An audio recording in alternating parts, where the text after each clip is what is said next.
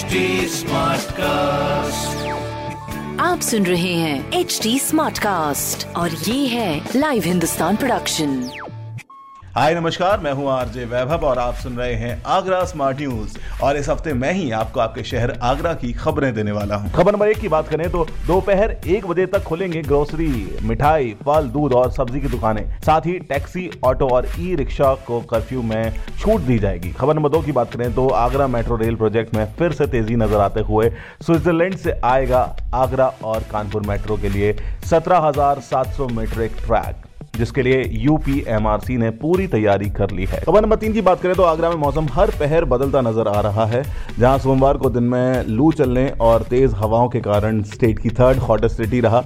तो वहीं शाम आते आते मौसम में बदलाव नज़र आए। इसी के साथ मौसम विभाग आज भी टेम्परेचर बढ़ने की बात कर रहा है। ऐसी खबरें सुनने के लिए आप पढ़ सकते हैं हिंदुस्तान अखबार। कोई सवाल हो तो ज़रूर पूछेगा on Facebook Instagram and Twitter हमारा हैंडल है at the rate H T और ऐसे पॉडकास्ट सुनने के लिए लॉग ऑन टू www.htsmartcast.com आप सुन रहे हैं एच टी स्मार्ट कास्ट और ये था live Hindustan production HD Smartcast.